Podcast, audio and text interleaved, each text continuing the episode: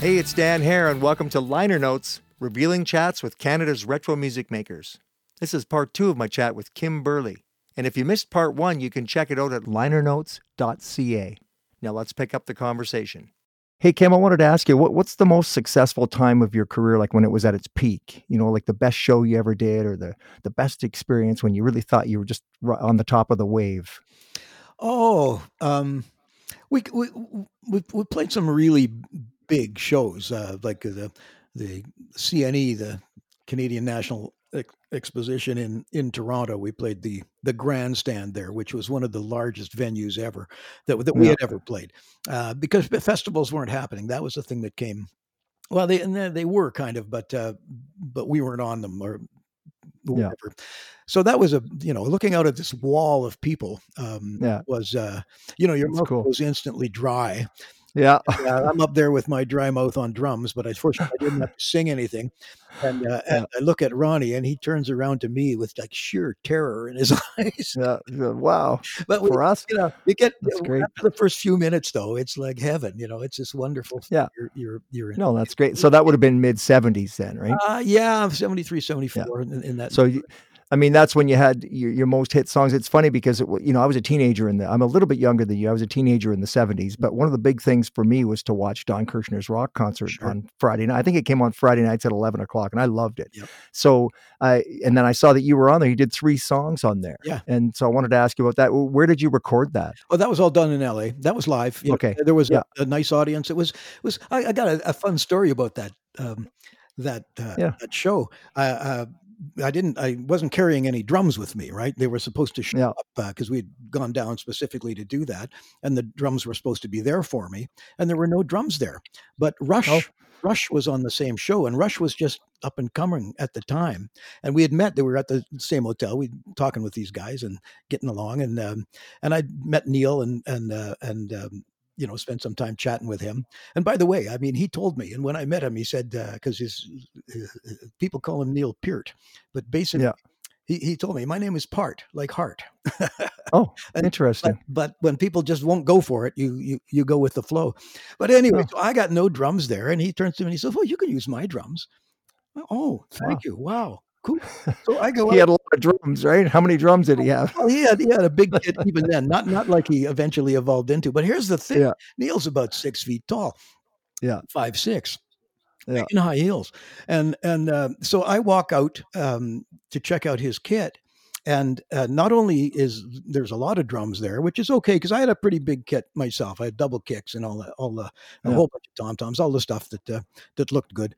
And but the thing is, he's got these drums anchored on plywood, and you Oh. cannot move them one centimeter. Right. Oh, And his legs Yeah. are six inches longer than mine. So, Hmm. uh, uh, uh, so there I am. I did the I did the show on this completely alien set of drums that uh, that were set up quite different from my own, with my legs barely touching the bass pedal. wow.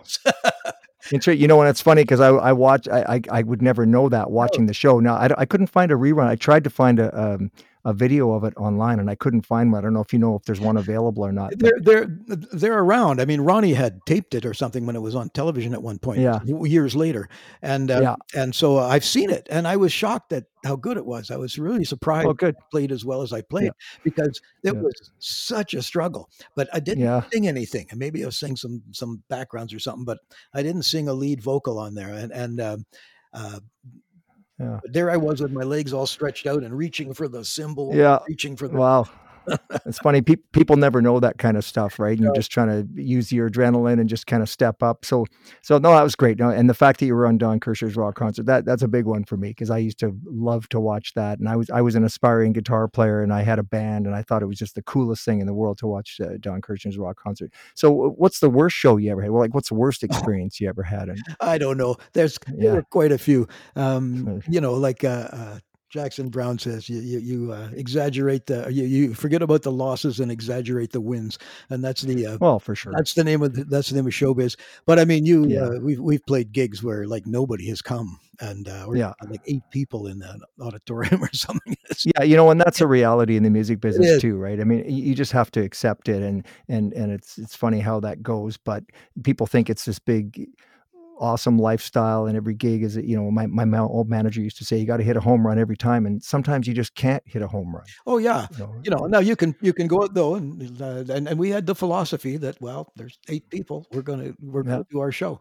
and and we did and, and i think all those things pay off in the long run you know? You, you if you don't give yourself ever an excuse for um, not giving it all you've got and that that's yeah. and we just kind of always did and we uh, you know and we still do but uh, yeah good for you to the essence of the question though i mean we're this renaissance of the stampeders it's just been growing over the uh, you know we've been back together 25 or 28 years or yeah. something and and um, um, so we've rebuilt an entirely um, different kind of career and we are yeah.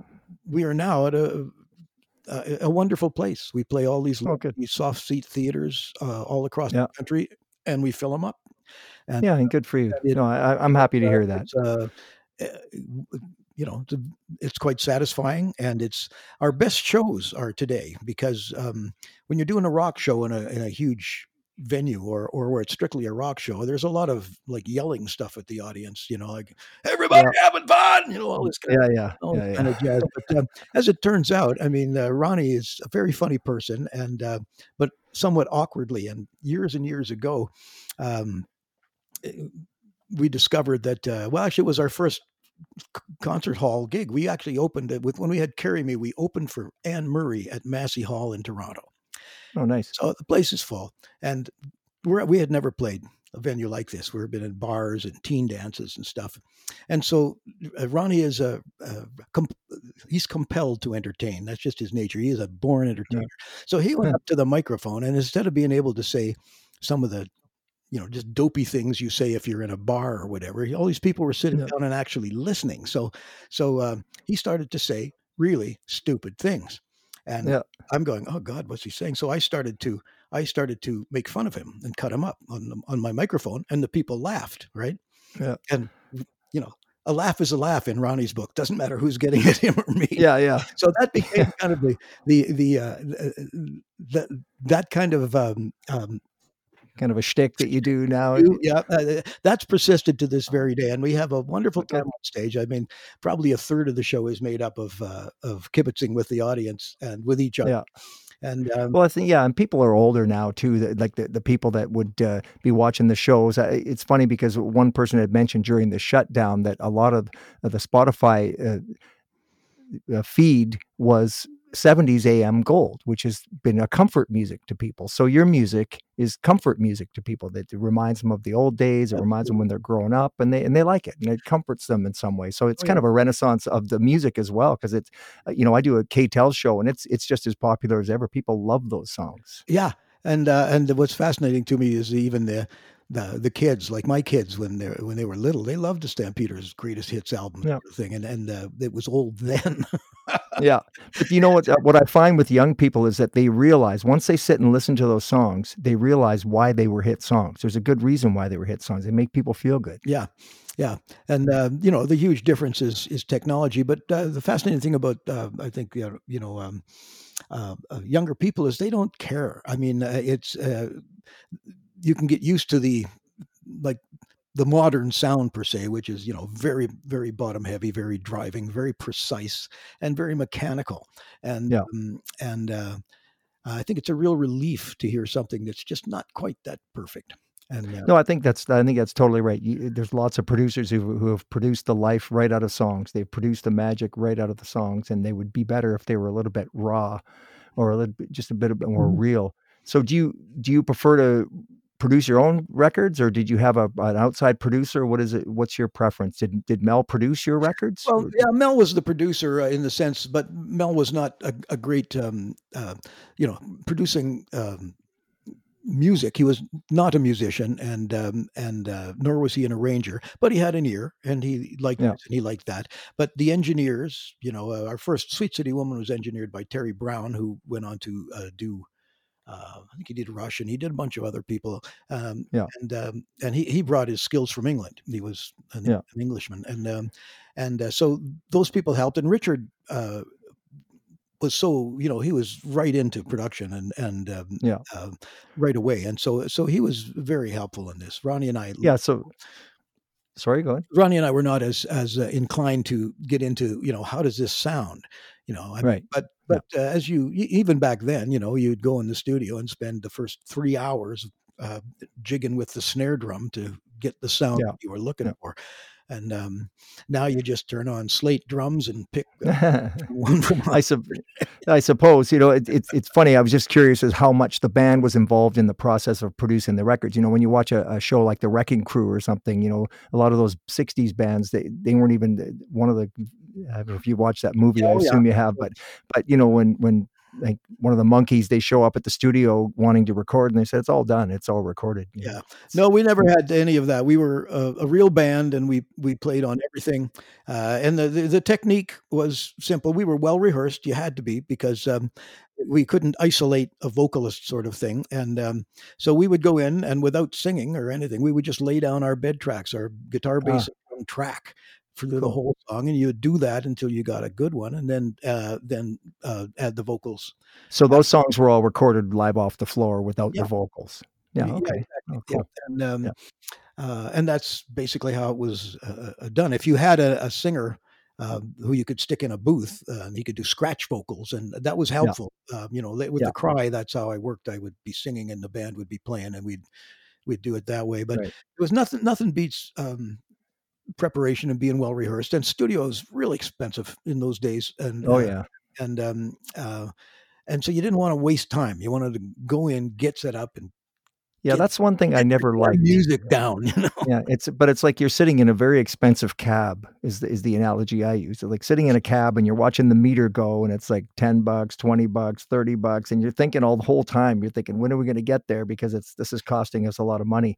It kind of it can suck the creative process out of you if you allow it to, right? if you allow it to and and uh, and we didn't and uh, but Yeah. neither did we uh, um, you know the great stories about Andrew Lou Gold, Oldham the producer of the early producer of the Rolling Stones getting them all shit faced drunk.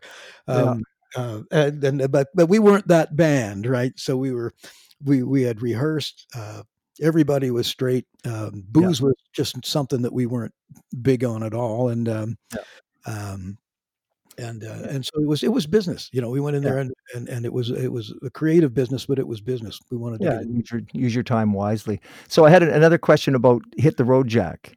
I was curious who suggested to do that. I was wondering if you ever if you ever meet Ray Charles. Did Ray Charles know that you did that song, and did you ever get to meet him? No, and I doubt that he I doubt that he knew or cared. No. Okay. Well, maybe uh, I was wondering because he was still a big star at that time, right? He was was, still touring and playing. and uh, um, uh, that was uh, I, I think it might have been Mel's or it might have been Ronnie's because Ronnie Ronnie sang it, and it was you know Ronnie had the voice for it too. I mean, Yeah. yeah, Ronnie's got one of the really big uh, voices. Uh, it- Yeah. it- you know, when when he opens his mouth, a lot comes out, and um, and so he had the right voice for "Hit the Road Jack." And then we we uh, uh, stumbled across Wolfman Jack. I mean, um, Yeah. Ronnie had befriended Wolfman at a. We went to a festival in in um, uh, upstate New York. Um, anyway, it was a, it was it was being televised. It was a big um, a big song festival, and uh, Wolfman was uh, was the host, and uh, Paul Williams was there, and Helen Reddy, and Ray Charles, Oh, cool. Yeah. and just a big uh, number of people, and we were we were there too. Yeah. And, uh, anyway, at uh, uh, at the airport, um, Ronnie was going out to the um, airport to meet uh, his uh, girlfriend who was coming down from Montreal, and um, and who does he see there? Well, he's waiting for her, but Wolfman Jack and another guy um, get off, Okay. come in, and so Ronnie marches over to Wolfman and introduces himself. He says, "Hey, Wolf, Wolf, I'm uh, uh, I'm in the band that had Sweet City Woman. My name is Ronnie King from the Stampeders." And Yeah. Wolfman says, "Oh, hi, Stan." Perfect. So what year was this? What you talking? Uh, Seventy four. Four-ish, yeah, probably. okay. And um, uh, and, and then Wolfman leans into him immediately. Oh, hi, Stan. And uh, and uh, uh, and he says, "Hey, you wouldn't know where I can get some shit, would you?" And Ronnie says, "Well, Wolf, I just happen to have one on me right here, and I'm gonna be happy to give it to you. Yeah. I can see it now. 18 with a bullet." That's funny. but uh, Oh, that- that's very think it's friendship, and and as it turned Yeah. out, Ronnie was one of the few people at uh, the whole cast of people who stayed at uh, the hotel in uh, Saratoga Springs. That's where it was, Saratoga Springs, and and Yeah. uh, and uh, and uh, so uh, uh, Wolfman and Ronnie developed a very warm f- friendship, uh, uh, which began Yeah. with uh, with a joint, and um, Yeah. And uh, and uh, Ronnie. There are many people. Uh, uh, Mel tells the story about getting on the elevator, and uh, Jose Feliciano was there, and Yeah. Jose Feliciano says, uh, "Has anybody seen Ronnie King?" Because Ronnie. Had, yeah, of course, Jose. Uh, well, anyways, it's, funny that's because how- uh, that's how we ran into Wolfman, and um, Ronnie Yeah. and Wolfman remained friends for years. years Oh, after. good. Well, it's funny because with "Hit the Road Jack," I mean, Ray Charles was my parents' sort of generation, right? I think I think his version came out in the early '60s, maybe '61, something like that. So for me, being a teenager in the mid '70s, I thought, well, that makes perfect sense. You know, it was it was kind of the, the cool sort of rocker, more rock version. We still do it with our band too. We have fun with it, but uh, but it's good. It's good. It was a it was like a a rock version of a song that everybody liked, and it was Yeah. it was cool. So Well, you Okay, and well- give you another another another uh, uh, pointless fact about that song. It was the B side of the Andrews Sisters' "Rum and Coca Cola" in about Oh. 1946 or something, interesting, 56 maybe. But uh, and it wasn't written by Ray Charles. Right? I didn't I didn't know who wrote it. So who do you know who wrote it? a, a man named Percy Mayfield, Okay, there you go. not, not Curtis Mayfield, but maybe Yeah. his dad. I don't know. Yeah. No, very interesting. Okay, well, look, we're going to take one more break and then we're going to come back and, and we'll finish off. You got another 15, 20 minutes you can give me? Oh, man, I could go on for a day. All right. Well, I appreciate that. Okay, we're going to take a break and we'll be right back with Kim Berly from the Stampeders. Hey, do you want to hear about new episodes before they go live? Then join the Liner Notes VIP community. You'll be able to listen to the weekly podcast before the general public, plus, the episodes have no ads, breaks, or interruptions of any kind. You'll also hear exclusive bonus episodes and be the first to know about upcoming guests. To check out the details and become a member, go to linernotes.ca. Now let's get back to our special guest. All right, we're back talking to Kim Berly, drummer, singer for the Stampeders. Uh, just had a few more questions, but really appreciate this and, and all the insights you're sharing with us from somebody who's been around and in, in, the early days of music. And uh, guys like me, I grew up in the 60s and 70s and got to listen to all this great music, and I still love it today. So we really appreciate that. Uh, I wanted to ask you just a, some some more personal things, like who are your good friends in the music industry? Like people that you you know you meet people like you said with Wolf, Wolfman Jack and Ronnie kind of hit it off. Uh, What about you? Like, is there people that you've met in the music business that you really clicked, or maybe the best band you ever worked with or opened for? Or... Um, well, yeah, not. Uh, I was. I've basically been uh, a shy person and never felt like um, like uh, imposing myself on uh, on famous people. But um, you know, as as far as other other uh, uh, Canadians, I mean, I uh, I've enjoyed the company of Ian Thomas for years. I, I'd consider him a, a friend. He's a, a Good, a yeah. guy, and every time we get together, it's a, a good laugh. And the same with you know Ronnie and Rich too, as Yeah. far as it goes. Um, uh, but Yeah. no, I don't have a I don't have a wide circle of um, music uh, business. Yeah, fair friends. enough. Yeah, I always wonder about that because some people are like you said with Ronnie, but some people are gregarious. I mean, they'll go into a room and the, everybody's their best friend within ten minutes because they just. I, I'm not like that myself, and it sounds like you're more reserved that way. I'm not unfriendly. I'm just not the kind of person who's going to go in and sort of get in everybody's face and Well, there and, you've just uh, described me perfectly. yeah. There you go. so, uh, so who's the best band you ever worked with? Maybe you opened for them or they opened for you. Anybody leave you in awe, like where you just saw a band and you just thought, I just, I just had my mind blown. Yeah, well, you know, I mean, um, uh, we opened for Santana once, a nice little uh, uh, theater venue, right?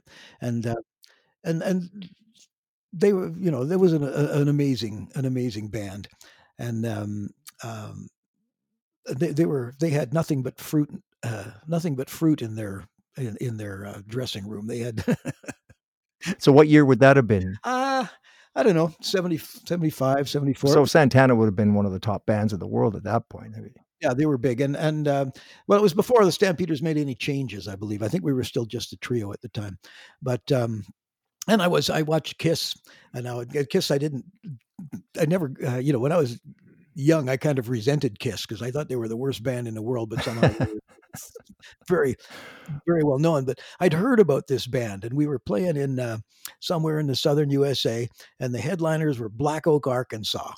Yeah. And then Kiss was in the middle, and we were opening the show. So oh, uh, okay.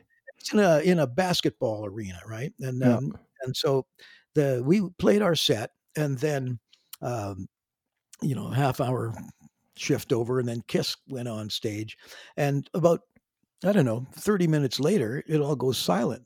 And, uh, and, uh, we went out because I wasn't necessarily even watching them, and we went out to check it out. And uh, they had set off a whole bunch of uh, of uh, explosions and pyro. Yeah, I mean, back in those days, these bands went. And the fire marshal had shut the show down because it was so full of smoke. They had, to, they had, to, put the audience out while this place cleared of smoke. And I, I, I, I so I'm standing back by the side of the stage, and these these men come out there, these young guys, and they're they're skinny and they're just pimply as hell, and uh, and it was Kiss. Oh, and they put on all that grease grease makeup and stuff, and they had zits everywhere. Wow. So, uh, yeah. so that was them. But you know, over the years, believe me, I've come to appreciate the Kiss thing. Um, yeah. I, you don't. The, the the whole idea was not that they were the greatest musicians in the world, but they had uh, they had the they had the best idea. They they they they, no. they invented. Yeah. yeah, they found their they found their way. That particular kind of yeah. uh, show rock, you know. Yeah. And uh, and uh, yeah, so uh, no, so yeah, never a big musical fan, but I certainly appreciated uh, what they pulled off. Yeah, I think that's right. I, I, no one ever compares Kiss to Steely Dan or uh, Supertramp. So yeah, so, well, you know, Steely Dan. I saw them in in, in concert. They were uh, they, the original uh, collection of guys. That was great. Yeah. And uh, yeah. Oh, good. No, I wanted to ask you about that because you know the touring and traveling aspect of it. You know, I've done some of it in my life, but I, I must say, you know, for me, I've, I've never been more down in my. I'm I'm, I'm an up person because I'm a happy guy, but I've never been more depressed or down in my life than being on the road for a month or six weeks and sitting in a hotel room a thousand miles from nowhere, wondering what the heck I'm doing there. And and did you ever have that? Do you like touring? I mean, some bands love touring, right? Like the Stones and uh, yeah. Well, I mean, I, and I was, you know, uh, one of the things about the music business that attracted me most was I would get to travel, and I yeah. just wanted to that so much. So uh, I still uh, kind of enjoy going to the airport, and um, I don't hate the road. Um, it gets old sometimes now, but I mean, you know, I'm long in the tooth, right? And uh, yeah. Um, but uh, no, I um, and and uh, we would go out for uh, we do these tours where we would play, I don't know, like 26 days out of 30. you know, yeah. You'd play yeah, yeah. 10 days in a row. Yeah. And you'd, you'd basically, uh, you know, get there. Uh, and we, we would do this on the road too, generally. This was like in the Maritimes. And we had Canada chopped up into segments that we would, okay. we would tour different times of the year. And, um, and so you're basically on the road, you know, you fly down to the, down east or out west, whatever, where we were based in Toronto. Yeah. And, um, and then uh, uh, rent cars. Yeah, and, and drive in between. Yeah, and we still do that basically, yeah. and and um, um, and it was uh, God, you got to be young. It was like yeah. go there, sound check, play the gig, go back to the hotel, and party and play games and yeah. be young, stupid guys all night long go to your room at sunrise, yeah. sleep for four hours, and then back get up, it. get in the car, drive three hours, do another sound check, yeah, do another show, and have another party. Yeah. so what's so what's the longest tour you ever did? You know, I read Shania's book and and and even Anne Murray and stuff. I mean, her, her tour was an hour, a, a year and a half long. She said that they they went on tour for eighteen months. Yeah, that that's got to that, uh, it kills you. well, yeah, it, but you don't actually do that night after night. There are many gaps in a tour like that. Um, but but we uh, no nothing like that. We uh, I, I, I hard pressed to think that we were out for more than maybe six weeks. Yeah, well, that's uh, manageable. I, I, still like to travel. I just don't like to tour. I wouldn't want to leave yeah. and go for three months or six months. I mean, Anne Murray said in her book that she would she would take breaks in the tour to go back and do the TV specials and then go back on tour. So it was just mm-hmm. constant and and for a, a year plus. So yeah, and the, the, bigger you get, of course, the more pressure is on you to do that because you're yeah. supporting a lot of people. Yeah, and, absolutely. Uh, yeah. So it's uh, we, we, never got that. We never got that. Uh, yeah. bigger we weren't in we were we're not doing world tours i mean we did go we, we had a you know the European tour we we did was like six weeks long or something, and that yeah. was but it was small scale. It wasn't big. It wasn't uh, big arenas or anything like that. Yeah. We were just breaking out. We were trying to break out in Europe, and so yeah, it was uh, and, uh, smaller venues, you know. Um, uh, but it was wonderful. And you're young, and you want to do it, and you got the energy, right? You know, I think you're right about that. Yeah. yeah. So uh, a couple other questions just bef- just as we wrap this up, but uh, what did you sacrifice for the for your success in music you know did you sacrifice anything maybe a, a different career or or maybe uh, relationships did you, what did you sacrifice for your success that you achieved and do you think it was worth it the last question is uh, whether it was worth it or not is unanswerable. But Yeah. I mean, uh, yes, uh, my first marriage, you know, seeing my my two kids from that marriage uh, Yeah. grew up. Um, yeah, I had sacrificed a lot, and I've spent uh, I spent significant periods of my life uh, walking around with a tombstone on my back, and um, and uh, so yeah, Yeah. uh, uh, and whether it was worth it, well, uh, that's that's uh, yeah, that's just an intangible. I can't say. It is. It is what it is, right? I mean, I, the the reason I ask that is because it, it, it's it's a common story, right? It's it's not it's not your story particularly. It's it's a lot of people's story, and and I've had lots of friends that have gone through the same thing, and and and given up certain things to get other things, and then I always wonder at the end as you look back, you know, when you're when you're past your your a certain number of decades, you look back and go, yeah, I mean, it is what it is, but Yeah. Um, uh, my uh, philosophy now is that um, um, you know uh, guilt is uh, a worthless. Um, it has no value. So so let it go. You know. For- Yeah. Forgive yourself and forgive everybody else who was involved, and then you can um, um, you can live in the present, which is basically what I was doing all along. But you mess it up. You miss a lot of your life by by living in the past and the future.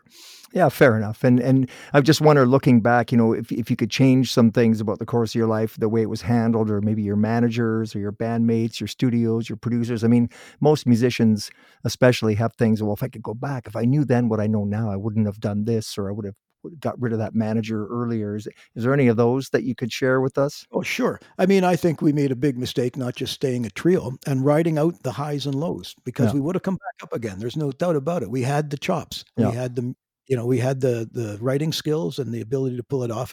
So from a business point of view, had we done that, um, that would have been good. From a personal point of view, I mean, our our our main man, our party man, Ronnie, had we become a huge band, he would have probably been like Keith Moon and Mhm. killed himself. Yeah. You know, died of some kind of overdose of something. Yeah, I don't know. And uh, you know, Richard and I were uh, far less inclined to Yeah.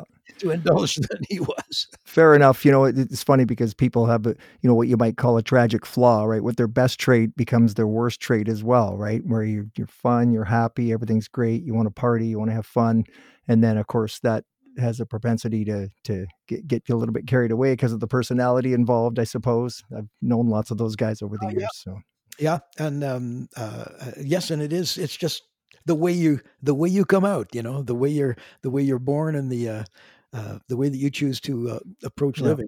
And Yeah. um, and certainly, I've seen. You know, some people who are just born to they're born to party, and uh, yeah, oh yeah.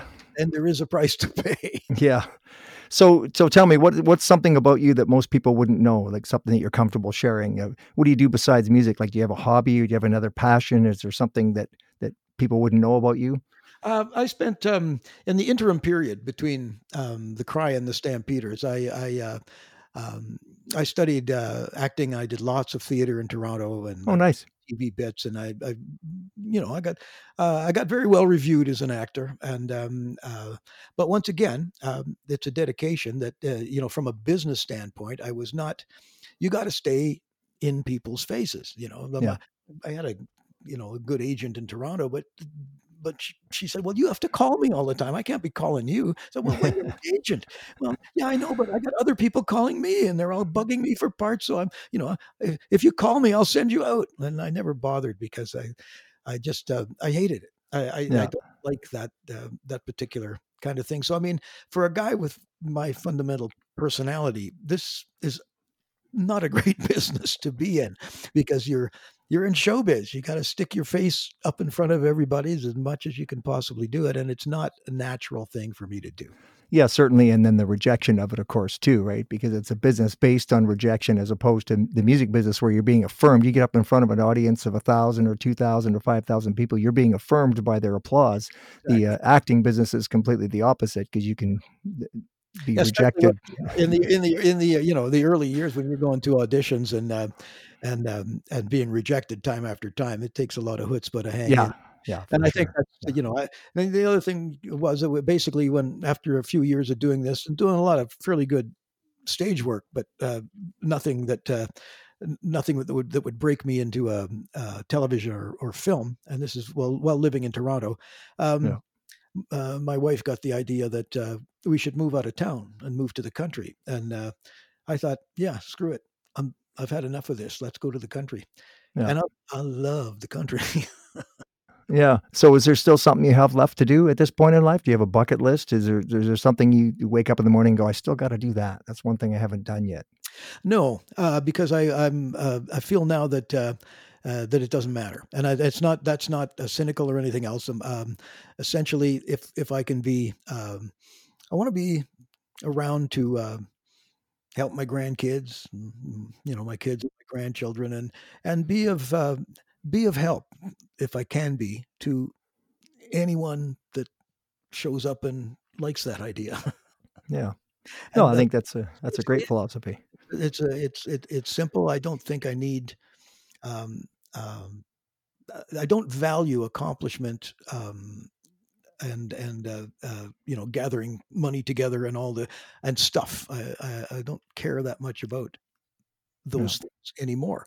But you know, was a time when that was really what I thought I really wanted to do. But then again, it was that particular those desires that lead you uh, into some of the darkest holes you will experience. hmm Well, yeah, I guess that's true. And then, and of course, contentment is a nice place to be. Contentment, uh, defined as being happy with what we already have, doesn't mean we don't aspire to, aspire to other things, but we're happy with what we have and where we're at. And it sounds like that's that's your answer to that question. it is, and and uh, you know, and it simply comes to uh, uh, into your awareness at some point that if you do actually feel that way, uh, more stuff comes more easy. It's it's amazing how that works, right? That the, you don't you don't have to work for it as hard. You just be content and be yourself, and and things are drawn, uh, things are drawn to you. yeah.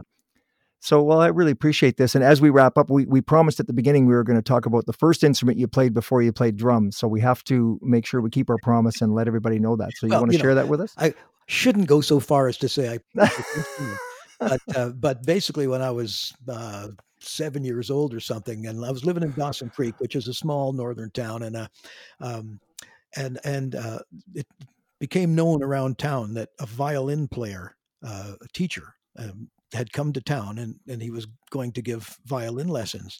And, and my mother, who loved violin, said to me, or said to all of us, all of us, but I was the second oldest. My older brother, I have a brother six years older, and then I'm the first of five more that uh, that came along, right? Uh, Yeah. and and um, uh, so my mom, who you know I adored, she was my my young life, and she's she's oh kids, oh kids, who wants to play the violin? You know, she was so excited about this. I do, I do. I had no idea what a violin was. I thought it was maybe more of a trumpet or Oh, something. I had known that particular instrument as a fiddle, Yeah. and uh, There you go. but, but it was uh, it was fascinating. I went. There was a music store in Dawson Creek, which was very odd when you think about it, because it's fairly uh, out of the way place. Yeah. I've been there many times uh, And so it's this, over the years. this. It was this almost this holy place when we went in there. It was so quiet and all these instruments on the walls. And this man brought out this little case and he opened it up and there was a fiddle. And um, Yeah. I thought, oh, well, okay. My mom wants me to play fiddle. So I uh, and he rosined up the bow for me and uh, and um, showed me how to tune it up and, um, and you know sticky pegs, right? Not like modern tuning things. you Yeah. pull the peg up, try and tune it, and stick it back in Oh, before. gee. That was a fine art, in my opinion. But anyway, as it turned out, I went for my first lesson, and this man uh, sat down and uh, and he ripped off the flight of the bumblebee, and I thought, wow, Yeah. that's great. Maybe I, you know, I'm, I'm going to play this. And then I went home, and he gave us uh, the the chart to, for Mary Had a Little Lamb. home and I put this thing under my chin, which was supremely painful because I had a bony little neck, and uh, Yeah. and uh, and then I took this bow and I dragged it across the strings, and it was the worst worst sound I'd heard Oh, in my life. just I was, a, yeah. I was a kid that would cringe at a if the teacher scraped your nail on the blackboard Oh yeah. a little bit, and you know that rotten kid at the fair that would rub. Oh, oh yeah. Well, those fretless instruments can be real sour too, right? Oh So, God! And so I tried. I tried. I struggled with it. I just, I, you know, I drove the cat nuts. Um, Yeah. couldn't be in the house when I was. when I was- yeah. my mother has some cute pictures of me with uh, this thing Oh. under my neck, but but I could never. Uh, I couldn't stand it. I, I went yeah. Yeah. Fair enough. once and and uh, I had to give it up. But it was Yeah. used as uh, it was used as a trade in on my uh, first little There you go. drums that I got when I was 15. Do you have any good violin jokes? Any good fiddle jokes? I like to collect music musician jokes, so I have a good one. What do you, what's the difference between a violin and a trampoline? You take your shoes off before you jump on a trampoline. But my grandpa was an old time fiddler though, so I would never tell him that joke when he was when he was still with us. Well, that's how the cat felt about it. yeah. the case and draw that bow across the strings, that cat was up Oh like yeah. shot off a trampoline Yeah. And out of the house. Well, good. No, that's right. Well, thanks for sharing that. You know, I've really enjoyed talking to you and, and getting some insights here and, and how forthcoming you are with all the stuff. You know, some people are can be quite guarded in their conversations, but I appreciate you being open and uh, and just sharing with people. And I'm sure lots of people will be interested in hearing what you have to say. So I just want to thank you for uh, for coming on and for being part of the a podcast here on Dusty Discs Radio. Well, thank you, Dan. I've enjoyed it. Yeah, thanks so much. Many thanks to Kim Berly for being part of the podcast and sharing some insights from his expansive career and the life he has lived within that. You can get more information at stampeders.net. We hope you enjoyed the podcast and invite you to subscribe to it and share it on social media so others can enjoy it as well. You can also become a member if you would like notifications and other inside information and perks. We'd love to have you on board. We also invite you to listen to Dusty Discs Radio at uh, dustydiscsradio.com Tuesdays and Thursdays to hear music from the Canadian artists you are hearing on this show. Until next time, take care.